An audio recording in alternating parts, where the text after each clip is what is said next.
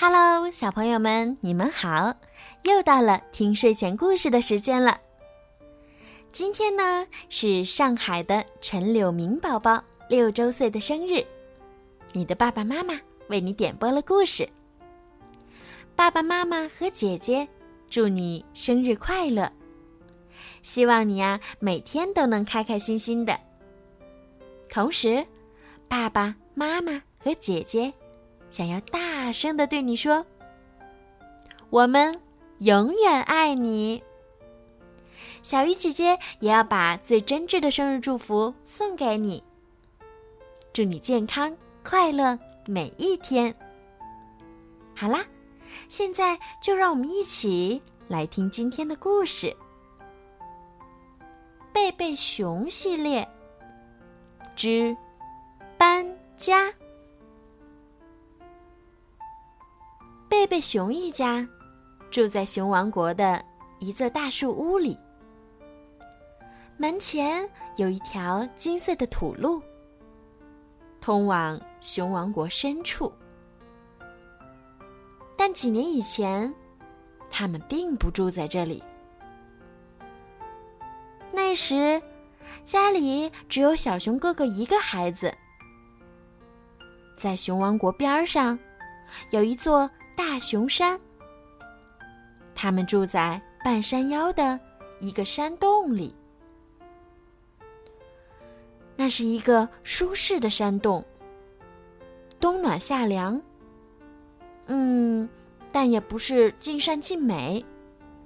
里面有些阴暗潮湿，还滴滴答答的往下滴水。可那毕竟是个家。贝贝熊一家在那里度过了一段幸福的时光。他们快乐而又忙碌的生活着。熊妈妈忙着操持家务，还照料着一小块菜地。熊爸爸锯木头、做家具，一天到晚忙个不停。小熊哥哥。忙着爬山、捡石头，和小朋友们玩耍。但是，住在山坡上，并不很理想。地里石头很多，土质也不好，种菜很不容易。周围的树木越来越少，熊爸爸伐木走的也越来越远了。然而，这里阳光明媚，空气清新，视野开阔，景色迷人。是的，住在这座山洞里，贝贝熊一家的确感到很幸福，也很满足。但是，有一天，熊爸爸说：“亲爱的，咱们……”该搬家了，小熊哥哥叫了起来：“什么搬家？”熊爸爸说：“对，搬家。山坡上的树越来越少，伐木也越来越远了。”熊妈妈也说：“是啊，这块菜地呀，土质不好，石头又多，很难养活咱们全家。”再说，咱们家还要添人口呢。小熊哥哥又说：“搬到哪儿去呢？”搬到山谷里。说着，熊爸爸开始把台灯和其他的东西往箱子里装。山谷。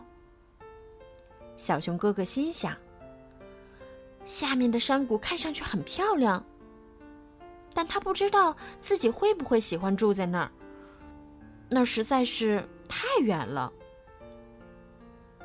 小熊哥哥问：“我的玩具怎么办？”“当然带上了，来，把它们装在这儿。”说着，熊爸爸递给他一个箱子。“那我的书呢？”“也带上。”熊爸爸又递给他另一个箱子。小熊哥哥问：“那我的朋友们呢？总不能把他们也装进箱子带走吧？那倒是。熊妈妈把小熊哥哥抱起来，放在腿上。你得离开小朋友们，爸爸和妈妈也得离开朋友们。搬家就是这样。但你可以和他们保持联系，可以写信，还可以来看他们。再说，你也可以交许多新朋友。小熊哥哥问：“咱们什么时候搬呀？”熊妈妈告诉他：“明天一大早，搬运工就来了。”晚上，小熊哥哥躺在角落里的床上，想象着离开老邻居和老朋友的情景，想象着搬到新地方和交新朋友的情景。他久久不能入睡，心想：“嗯。”看来，今晚是睡不着了。然而，不知过了多久，他却不知不觉的进入了梦乡。第二天早晨，搬运工开着大卡车来了，开始把贝贝熊家的东西搬出山洞。熊爸爸喊道：“全都装上车！”东西一件件搬上了车。搬运工动作很麻利，而且很小心。不一会儿，山洞里就空了。贝贝熊一家不舍地望着他们曾经的家最后一眼，向朋友和邻居道了别，上了车，向山下驶去。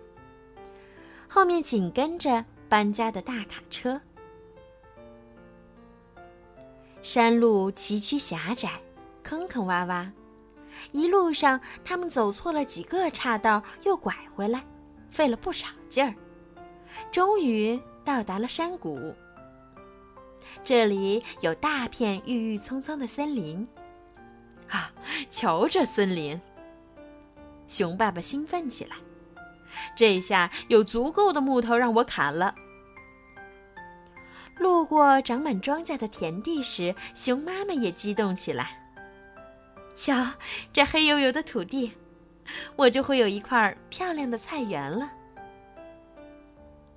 小熊哥哥四处张望着，寻找朋友和玩伴，但只看见了一只青蛙和几只蝴蝶，而且，它们看上去也不太友好。拐过弯儿。他们来到了一条金色的土路上。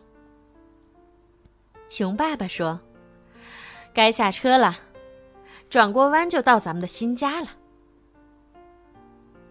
小熊哥哥说：“可是，这是棵树呀。”熊爸爸说：“嗯，对，一座树屋，一座漂亮的树屋，有楼上楼下阁楼。”还有一个你自己的房间。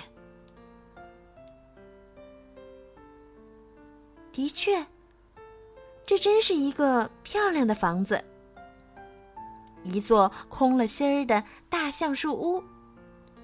然而，它还需要装修，油漆斑驳，有几节楼梯已经破烂不堪，一些树皮也松动剥落了。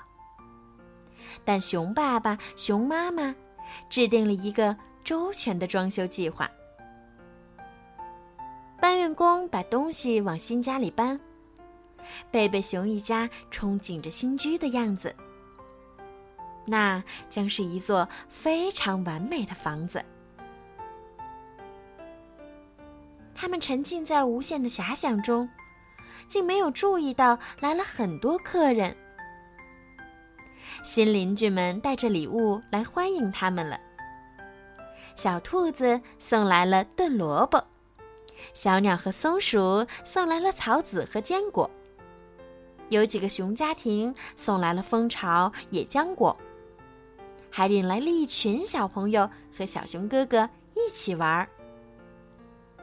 贝贝熊一家感到自己在这个新地方很受欢迎。到晚上睡觉时，他们尽管已经筋疲力尽了，但仍然很开心。装修一新后的树屋，简直棒极了。好了，小朋友，今天的故事呀就讲到这儿了。